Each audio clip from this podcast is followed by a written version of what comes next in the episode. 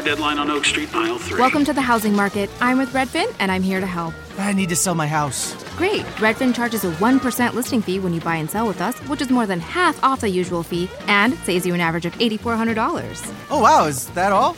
Uh, yep. I'm kidding. You had me at 1%. Want to win? Sell with Redfin. It's real estate done right. Average savings is Redfin refund plus 1 listing fee, subject to minimums. Not available in all areas. Learn more at redfin.com. C A D R E 015 21930. There's still a ton of immigration. There's no shortage of people wanting If to you move can to Canada. afford it, You can find people who want to leave afterwards. You can find people who want to go somewhere else. It's still a safe city. There's still, we're never going to have a problem with attracting people to Canada. Right. And that's the thing is how ma- you, you only have to attract this many people, right? So is there this many people that are willing to come to Canada under but I these conditions? my my challenge becomes like is it is it like yeah we can attract the amount of people right? But i think we've learned as a result of in, interest rates increasing that it's not just the amount of people that creates the stimulation and economic growth it's the amount of capital that those people have access to right? And so as credit starts to as the cost of capital starts to increase you know your buying power of everyone starts to come down. And everybody's like oh prices can't come down because there's excess demand. Well there is there will always be excess demand for canadian real estate right? I agree with you completely tk i could find millions billions of people in all over the world that would want to move here if if they could right? But the question is can they afford to right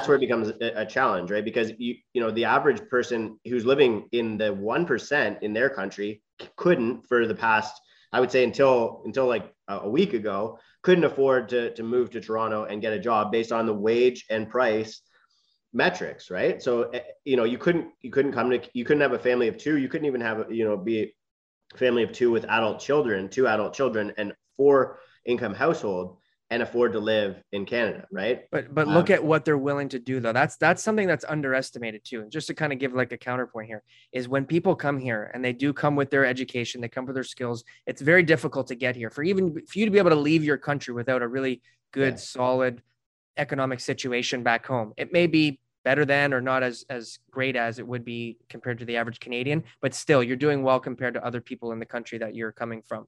When they come here, they're willing to do things that other Canadians aren't.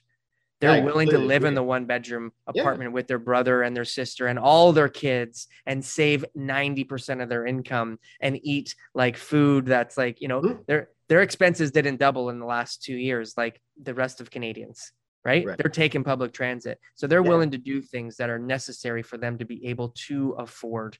I would completely agree. But and I but that's and I- but I think that that's sort of how you know you ultimately get to a deflationary situation in the fullness of time, right? Where where like I think that unless we see uh, on the lower end, like you know minimum wage increasing, et cetera, like massive wage inflation, as long as GDP per per capita is coming down, eventually like the job market will reflect that, or automation will start taking away a bunch of those jobs, right? So in the fullness of time, I, I would think that we have to end up with a deflationary Canada, even if we're properly repatriating supply chains as a result of what you're describing, right? That we have people who can be more economically efficient than the average Canadian because you know we the three of us have been raised in such a way that we had access to cheap goods that came from from other countries. We you know we've all had access to credit. We could go finance a car. We had great you know great health care, great great uh, education that was paid for by the government or subsidized in some way by the government.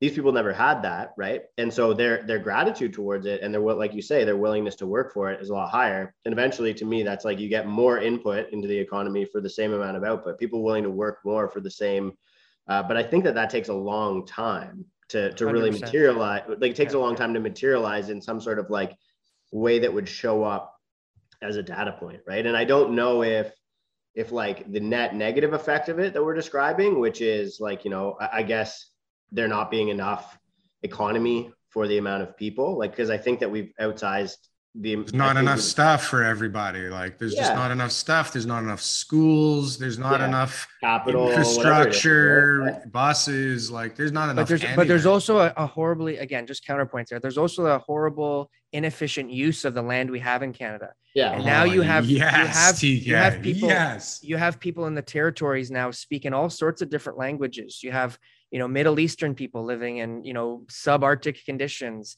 when we repopulated canada 100 years ago the prairies nobody was over there you know all of a sudden it was french and english canada and all of a sudden they're saying bring in the germans and you know all the other uh, you know eastern european populations and they started to go there and actually produce so i think that there's yes there's going to be a um, deflationary period in the urban centers where people are going to be saying to themselves look, I don't want to spend this money. Look at the cost of how, how am I ever going to live here unless I can hang on to every dollar that I produce.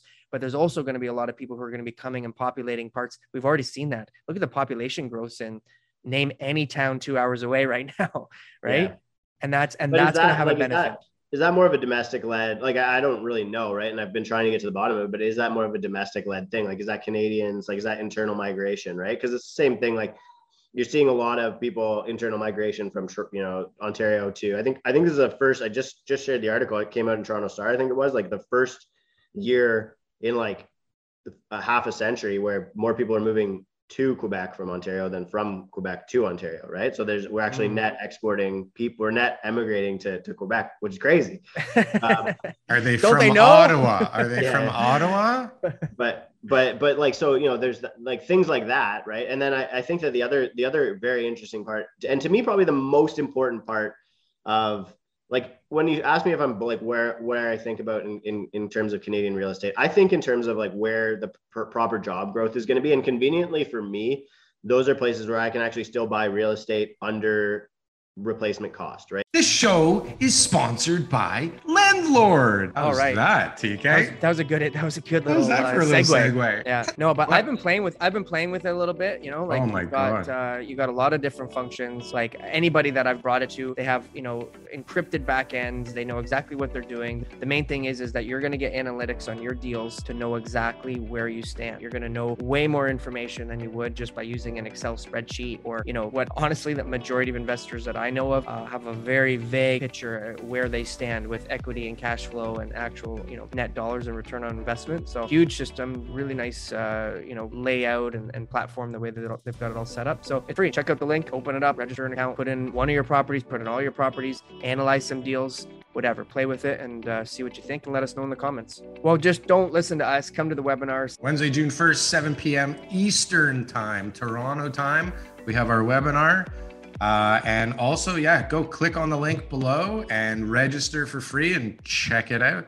So I've, I've been purchasing real estate in like French River, Ontario, as an example, Sudbury, uh, you know, like a lot of area, Kirkland Lake, like et cetera, a lot of areas with exposure to again, like those those uh, industries that I've mentioned. And I'm not, Daryl, I'm not sure if you're on the Twitter space when we did like the coast to coast things, but like with the stuff that those uh, Saskatchewan guys Yeah, Saskatchewan's crazy. and to me, like again, like the, the prairies. So first of all, Saskatchewan is one of the only provinces that did, or sorry, it is the two cities are the only two cities that di- haven't seen growth since the beginning of pandemic. So basically, prices are the same as before as they they are now.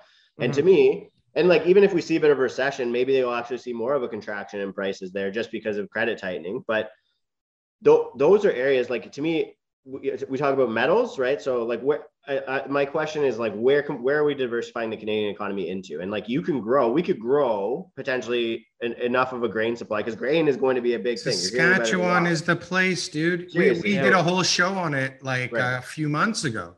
I don't Yeah, I get why bit of that everybody is in like flying into Saskatchewan. right, and it's a beautiful province too. Well, the land is flat, but so is the real estate market.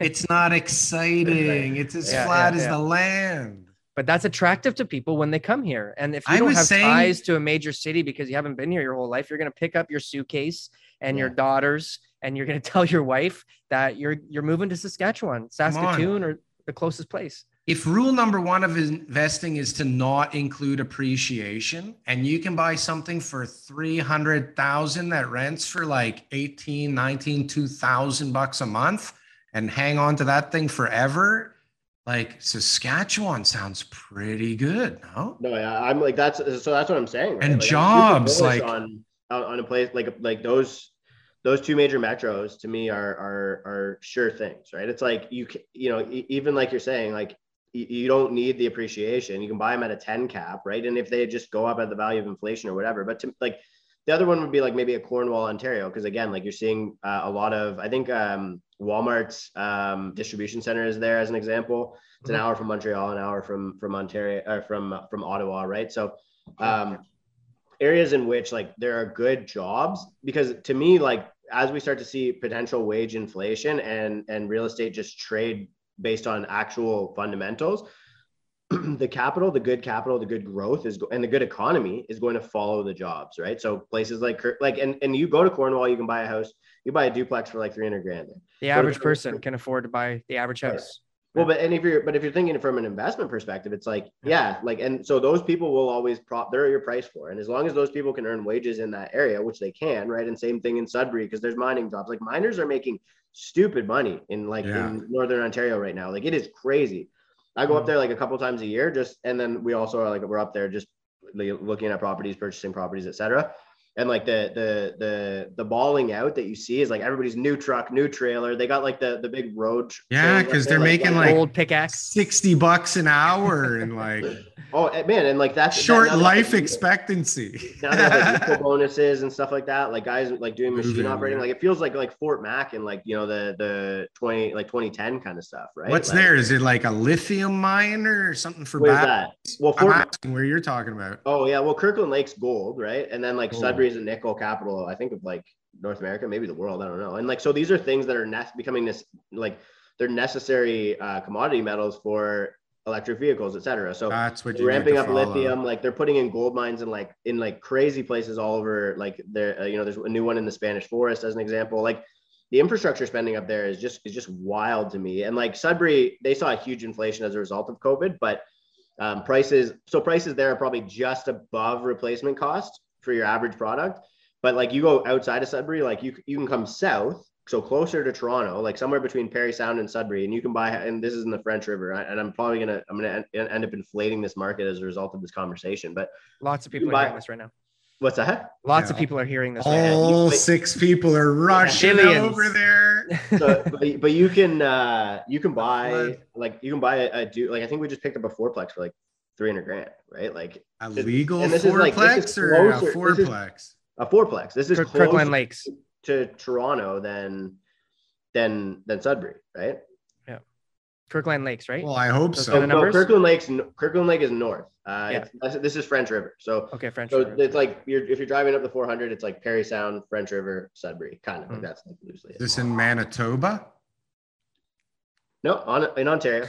It's close, man. It's like it's like a two and a half, three hour drive from, wow. From, yeah, from Toronto. Nice.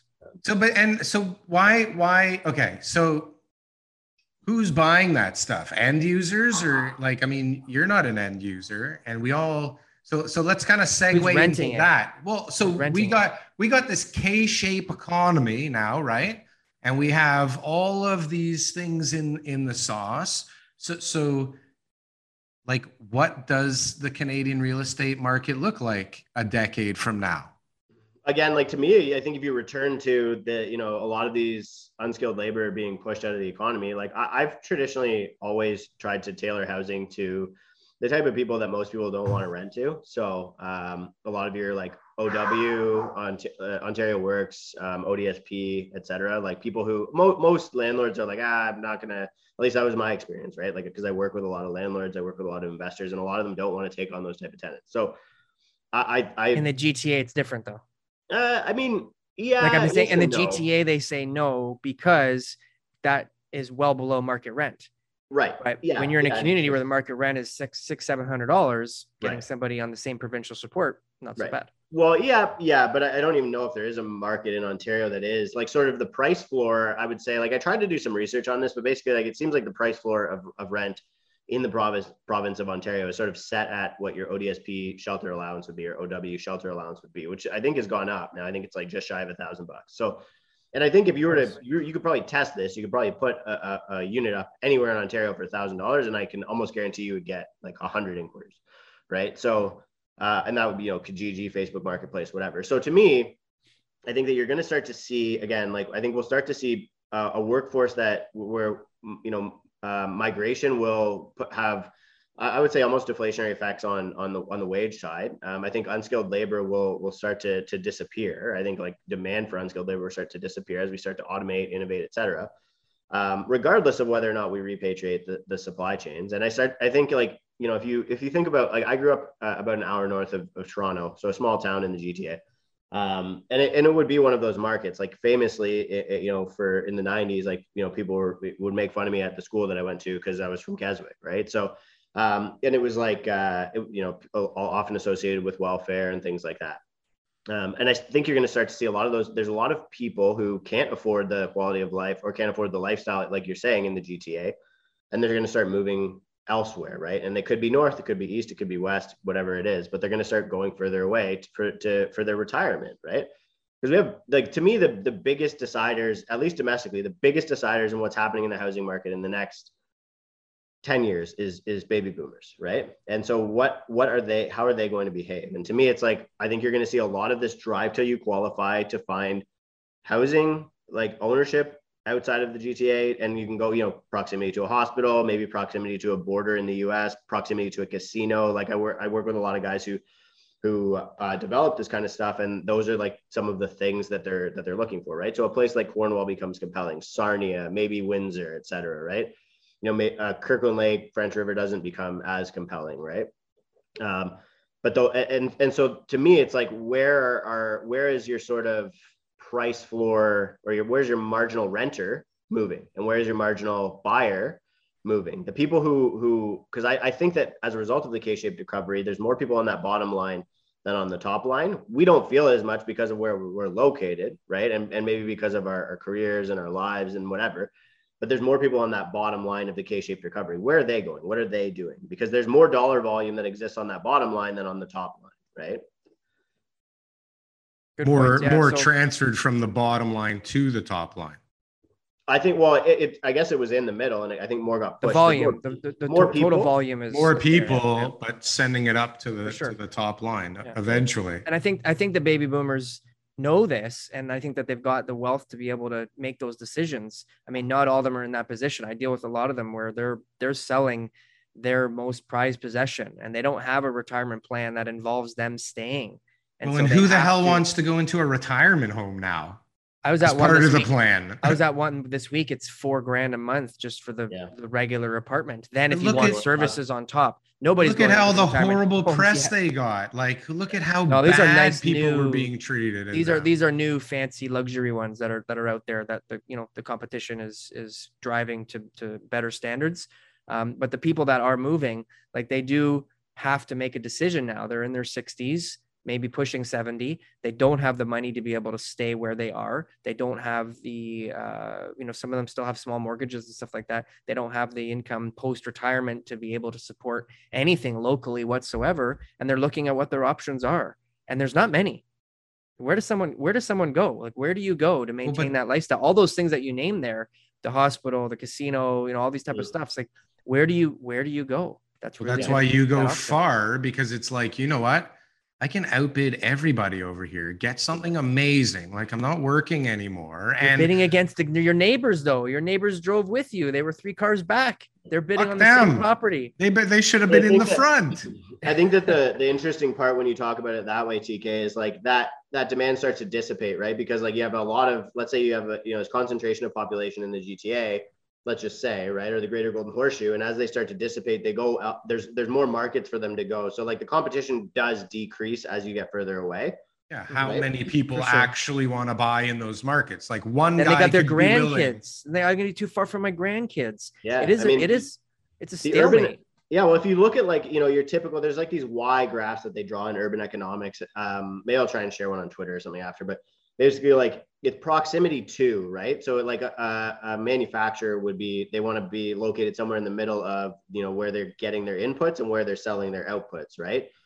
Um, and and but human beings have the you know like end users have the same kind of thing right? Like you're saying like i want proximity to healthcare but i also want to be close to my grandkids or i need to be close enough to a major international airport so i can fly to florida for the winter but i also want you know to be in a rural area or whatever it is right? But like i want an acre yeah. Yeah. yeah. And, and so like as we start to see, that's why I'm trying to think is like, what do boomers want, right? Like, what and and the more that we can think about that, you can make informed investment decisions, right? Because I think I really do think they're the next big move. Like the reality is, millennials predominantly purchased and and and sold real estate in um, during the, the pandemic. I think something like 25% of millennials bought a home since the beginning of COVID, um, or tra- maybe transacted home, but I think it was bought. Um, and and boomers didn't really do a lot right? Like they weren't doing a ton. A lot of a lot of them stay put because we have this huge concentration of wealth nowhere to buy. primary residence. What's that? Nowhere to buy for them. Right and right? well and it's like it's like well where do i go? And like they're yeah. they're they've they've seen market cycles. Like there's a lot of psychology behind it too right? Yeah. a lot of anybody who's a boomer right now they're seeing this run up right they're seeing all of these people they're seeing the whole country talking about housing everybody flipping houses making making tons of money talking about speculating whatever and they're thinking this sounds a lot like when I bought my house in 1990, right? Yeah. And so they're like, kind of just, eh, let's just wait. I'm just going to sit this one out and see how this all shakes out, right? And, and yeah. that's kind of where we're at now. I think like as we exit this and they start getting back to more normal buying powers, they want they, they don't want to they don't want to get into bidding wars. They don't want to have bidding wars on their houses, right? They don't want to have hundreds of people through their houses. They don't want to have some fast talking agent come in and tell them to rip all their furniture out, restage, paint, blah blah blah, and then put it on the market. Go up, go to. I'll send you on vacation to Mexico for a week, and then I have a hundred offers for you when you get home. Right? They don't want that. They really don't. Good services. Well, but so how many yeah, people are? and I'll do it for one percent. Yeah. how many people are out there that, like, in the last couple of years, just uh, refinanced their house to help their kids buy a place, and uh, you know they were because in their forecasting, you know, the market was still going up, was still going up, and they had you know, felt wealthier because of what was going on. And then all of a sudden, the house that they bought for their kids going down in value, their house is going down in value, and their retirement that they've been counting on is also going down in their minds. How many of them are like, fuck, I better sell this thing now before it gets even worse? Because I don't know what's going to be because I did live through the 80s and the 90s, right? I did live through 2000s. I did live through 2017 and like I'm younger than the boomers, even though maybe I act like a boomer. And I was even like, this is 2006, this is 2007. I every, everything is real estate. Like I don't feel good anymore. I, yeah. I, I don't like this. I'm nervous, right? Mm-hmm. And so those guys are probably there's there's different levels, but people that were really counting that house as a retirement must be like, the fuck do I do now? Yeah. Especially if they just levered it more, right? Well, I think statistically, like it, it, what the person you're describing is the majority of Canada, right? Like I think some, I think the stat is like 70% of 70% of the Canadian net worth is concentrated in the principal residence, right? So like and what the move that you're describing, this is the part that's really messed up to me, right? It's like the move that you're describing is actually levering up again, like your net worth, right, to create hopefully like a, a, more net worth for your for your children but it's exposure to the same asset right so like you're borrowing against eventually their inheritance realistically right? Because mm-hmm. you know that that and and for your for your kids that's an asset to them that it's an account receivable really. Like eventually you're going to die and they're going to get your your so it makes sense maybe from a tax planning perspective right? They don't have to pay probate tax or whatever on on some of that money. Now it goes into something that's an untaxable asset un- untaxable capital gains asset for them like I get why a lot of it makes sense, but the problem is it increases your, let's say your your you know your generational wealth. It increases your your family office's exposure to the primary residence being your primary investment vehicle, right? Canadians don't have, and th- this is where, from my perspective, you're not creating a diverse enough economy like at, at, at its core, right? When you want to get to a place like Germany, as an example, where most young people are renters, right? You, you see a lot of multi-generational home ownership but like and de- in the detached space is mostly ownership but anything apartment style any young people they're in, in urban areas it's all institutional ownership and they're renting right? But the average net worth of a, of a millennial in germany is higher than the average net worth of a millennial in canada right? And they're not invested in real estate at all on average. Hold right? on i thought you had to own a home to be rich. Right. Yeah exactly yeah i, I know right? yeah. we've argued if you don't it. own a home you'll never make it. Yeah, yeah. that's the canadian thing. Yeah. Yeah but we've argued it a bunch of times that like if you rented and invested your money in something you know, that was, I guess, timed well because everything's fucked right now. But like, you could have made a lot of money outside of real estate, done way better than inside real estate for sure. If you timed things right, you could have made some ridiculous money off of very little investment and cashed out and bought a piece of real estate. The, Yeah. the boomers right now don't have FOMO; they have fuckmo, which is Fuck fear of the kids oh. missing out. Really? That's what it is. They're, Nice, that's, especially I got the- I got a meeting today. So today's meeting, I'm meeting with somebody who's financing their kids, doing the whole mortgage for them, and they told me the area that they're going to be buying in, and it's like, I'm, I'm one to one and a half million for sure. Like you're not getting it any cheaper, and they're going to be the kid's bank. No, Right. no, no bank necessary. because the kid can't qualify. This is the problem. The, parents have they're- watched the parents have watched the market run up 30%, 30%, 40%, or whatever the numbers have been, and said, Holy shit, my kid is never gonna get in the market unless I help them. And I just made a million dollars last year by doing fuck all but sitting in this thing. Right? Yeah. And I But want that was a to have the same lot of people. A lot of I, people. I moved one couple uh, last year, and their kids moved to Saskatchewan, Sa- Saskatoon, actually.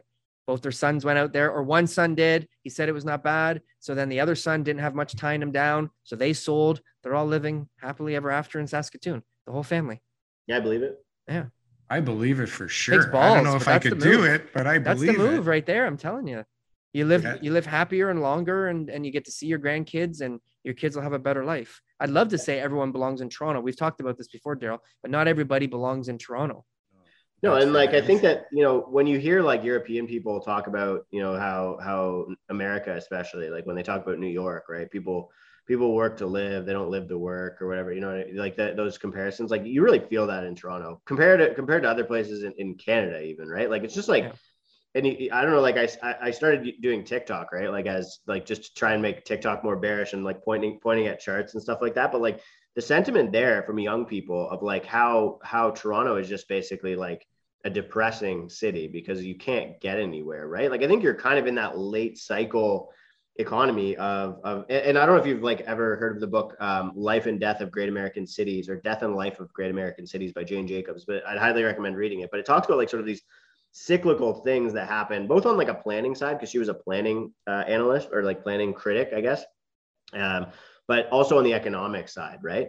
And and I think Toronto's really in one of those like very late cycle kind of things where you start to to really experience some challenges. And I think that like you can you can emerge victorious on the other side of that, but the next decade is going to be very important for decision making for the city of Toronto. I really feel that way. With regards to what kind of decisions? What's the most important decision that the city of Toronto has to make?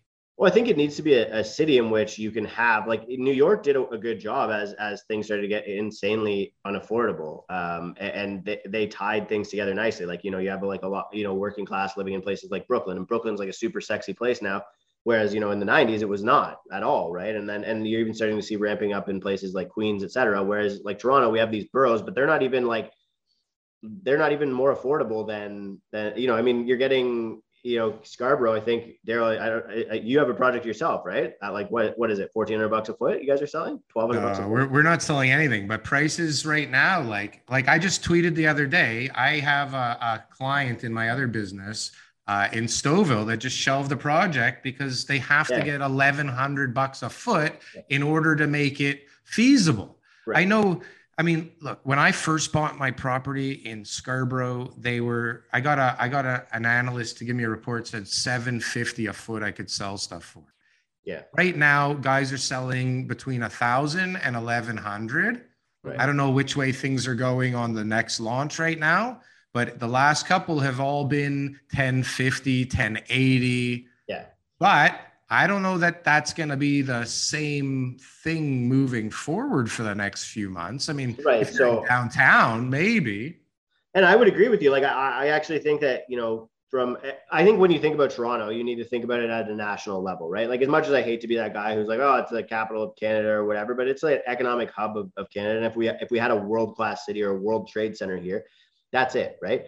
And so it is controlled a lot at a national level. And I think the first time I was ever on your podcast, I said if they the best thing that the government can do for, for Canada, for the future of Canada, is to let the the housing market burn to the ground. Let it burn to the ground and like you know poetically like a phoenix let it rise from the ashes it has to happen seriously like if you don't let that that natural course of business take place like these are these are real things that happen in nature right like you know the you know, a forest fire happens so that the special type of fungi can come and cleanse the earth and this new type of tree grows like this shit is real right mm-hmm. and like it happens economically too because it's really just a function of like a bunch of animals trading paper with each other. Daniel, right? wake up, wake up. You're dreaming. Wake up. Yeah, but it's but all actually, a dream. I think that I think that like the mo- the more the more that we try and uh, control what is inevitable, the more that we we break the the result, right? And, and so the like, bigger the fire is going to be. Yeah, exactly, for yeah. sure. Yeah, yeah, yeah. And, and, the longer and, it'll take for us to get to yeah. that. And so I, the, uh, tunnel. Yeah, I think that burn, now, now it's the reality is in Canada, like we kicked the can way further down the road than we had than we should have, and and now the Fed is responding to inflation, and we don't have a choice but to but to to follow suit, right? D- Daniel so, Foch, long long time bull, short time bear.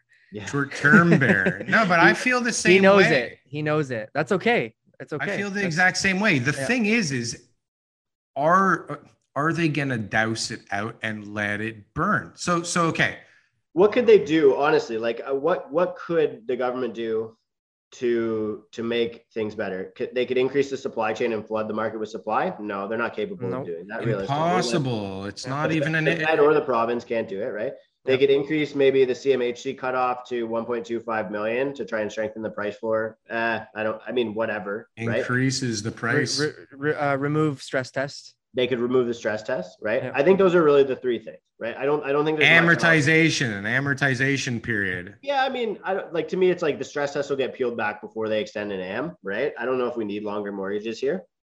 I, I think we need to get rid of the stress test if they want to to strengthen the price floor. I think that those policy decisions are probably already in the works right now, but I don't think they're be I don't see any of them being deployed until we're at like minus 30 minus 40% honestly like and and then they're like okay yeah, this is getting out of hand you know we should probably we should probably step in here and minus 30 40% where in Canada or Canadian in Toronto. Or... No, I mean you, you, can't. Yeah, I mean Oshawa.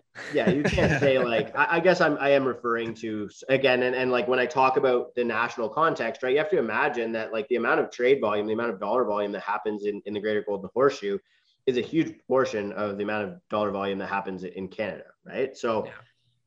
I think it's like what is it? It's like a third of the population even lives in in sort of like below a certain line in Ontario of like the entire country, right? And like I think 90% of the population lives within like 100 miles of the US border or something like that. Maybe maybe it's it's a further distance. It's very no, it's very close to that, yeah. Yeah, it's like it's insane. So I mean again, when you you know the government is is I'm sure that national metrics matter, but if you think about again like where are most where are we trying to attract most immigrants to? Places like toronto vancouver etc where are we you know these are places that where do most politicians at the federal level live? Right exactly. Yeah yeah no that's a good one right? Like yeah. but and so it's you know those are places where they're going to try and control the pain the most right?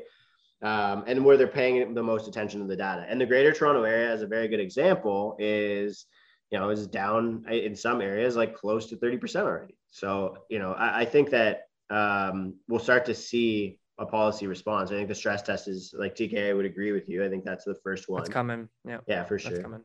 Some, sure. some change sense, to it. Right? Yeah. We're at the stress test rates from before. Yeah. The stress test did its job now. Right. So do we exactly. get a do we get a recession or do we get a depression style event? Well, I think if you ask people on the lower line of the K-shaped recovery, they're already in a depression style event, right? Like I, I, think that we just haven't really felt it. And, and if you're in the greater golden horseshoe, you probably haven't felt it. But I think we'll have a pretty severe recession, right? I, I think that, you know, but the, the challenge is that that phenomena is different for everyone, right? And so for people who are on on, you know, and that, have been pushed down out of the middle class, it's gonna suck a lot more. Um, I think the reality is we're probably like our output really you, you don't feel the economic output of canada growing right now right? So I, I, think we're probably already in a recession. The, the challenge is you know inflation is running so high that it's pushing up the gdp numbers right? So and it's really hard to control for that. It, it, like it might take a while for for those numbers to actually show up in the data right? So so and then one other thing i just wanted to add into the mix here is when we were speaking to our friend in uh, saskatchewan what he mentioned and I think it's integral, is that like our government is um, like suffocating our ability to export things. Right. Right. And, and our prices are kind of being fixed by our trading partners to the south.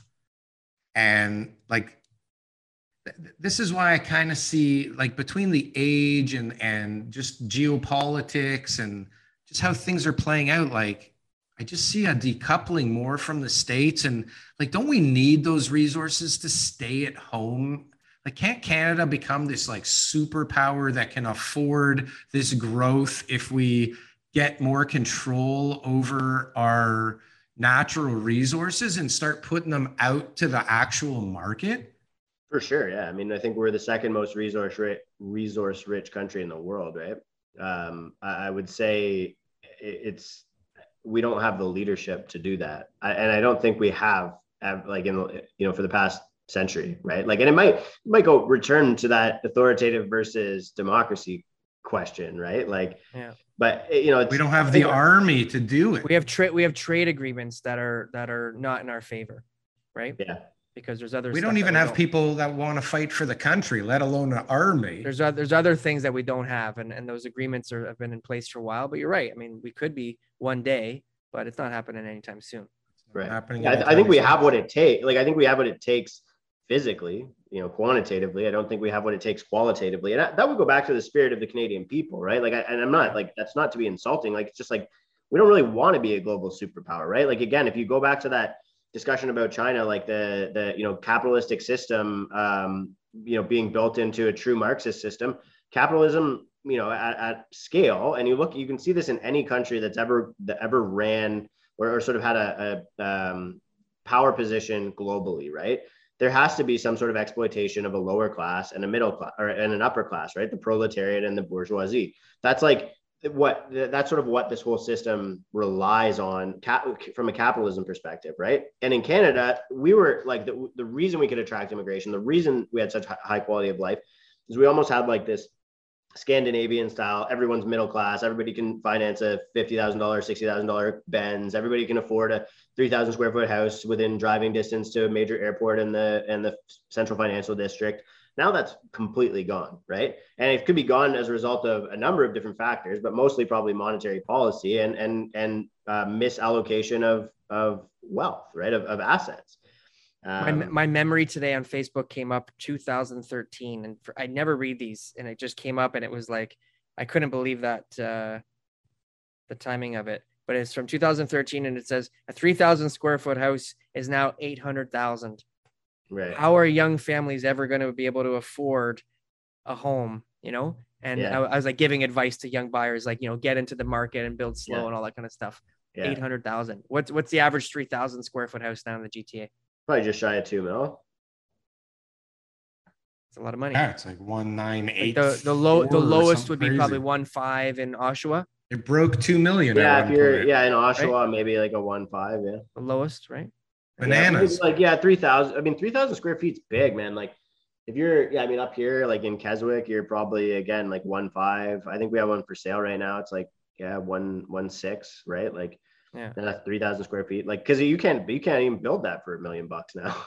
No, that's the thing. I went to this house today and the agent's like, How much do you think to renovate this? And I was like, You have to literally rebuild this thing. This Yeah. um, 800,000 to a million bucks. It's a little semi. yeah. Like construction costs are crazy. I actually, did you see my tweet? Five years ago, hard costs in construction for a mid-rise building were 250 a buildable. Now they're over 500. So mid rise, that's being concrete. Yeah, Yeah. has to be. Yeah. Yeah. So so over six stories. Then. Yeah. Yeah. Well, I feel like I got a lot smarter today from this conversation. You? I Okay, feel I've- more confused. I didn't. I've I- learned- Uh, yeah, learned me too. I No, feel you- dumber. you've given you've given me a lot of stuff to think about and a lot of content, and uh, I definitely uh, am always happy to have you on the show. It's awesome. Yeah, glad I could be of Absolutely. service.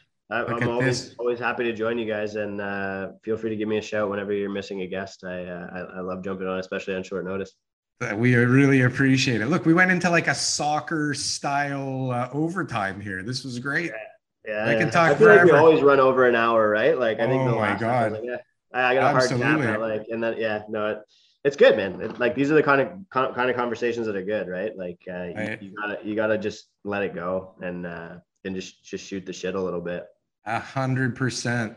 A hundred percent. While deflecting all the uh, insanity. Where I don't can even the know how you can possibly handle all the feedback you must get on Twitter with the amount of followers you have. Yeah, it's it's especially when the spaces are on, man. Like it's it that's oh, part's tough. 'cause, Like, I got people DMing me like mute this guy, like oh shit, this guy's saying stupid. I'm like, uh, I'm like him. Uh, look, I'm like I can't be a police officer here, guys. Like I'm just like I'm not gonna do the best job. Like I just I, I'm I literally just press the button and let people talk, like really, and then like try and steer it in a decent direction, make sure people aren't screaming at each other. Like I'm not. And they what I- do, and they Yeah. do. This is the draw. This is one Yeah. of the draws. Yeah, if you haven't checked it out, check out Mr. Foch's Spaces on Twitter at T O R E Toronto Real Estate.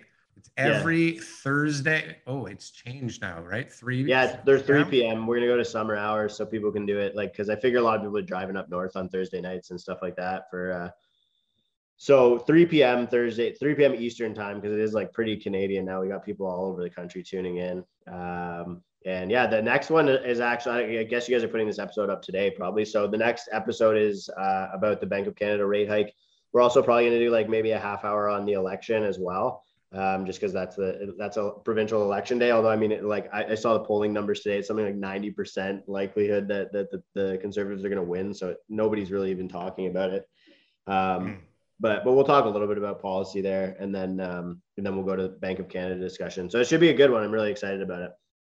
And then you also have a YouTube channel called the Canadian Bricks and Mortar. Something like that. I don't brick Something and mortar. that, I, I didn't change it, but yeah, I just post like I, I'm I'm I it's interesting because I was actually gonna ask you guys, right? Because like uh you guys are crushing it on YouTube and I wanted to ask how your audio side has been because mine like the audio does well, like I do well on the podcast platform, but YouTube I can't get anything. Like I get maybe a thousand views max, right? So we um, don't have the secret. If if you're yeah, yeah. asking us, No, we we're doing are- good in the do have audio idea. too, though. We're The doing really okay good in too, audio yeah. too. Yeah. but but we're not we're not. We're on friggin' fire, baby. We're on fire. when You when we really know good. what we're doing and why it's working, we'll write a book and we Yeah. will give you that copy. You know. Yeah, Right. Our free ebook, if you just Yeah. look in the description below. All right, Yeah. Mr. Foch, it's been a pleasure, and I have to go to the too. bathroom really badly. Okay, have a good pee and All enjoy. Thank you, sir. Enjoy your Sunday, boys. Always a pleasure.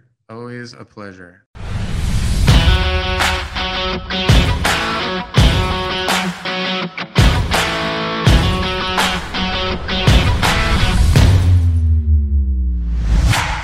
New on Curiosity Stream. Uncover engineering secrets from history's greatest masters. From the mysteries of the first man made waterways to the building techniques of the early Americas, it's ancient engineering. Plus, 40 tons of trucks speeding down the interstate can be a recipe for disaster. See how today's smarter new age big rigs pave the way for safer highways on high tech trucks. Watch now on Curiosity Stream. Annual plans are $20, just $1.67 a month. Visit curiositystream.com.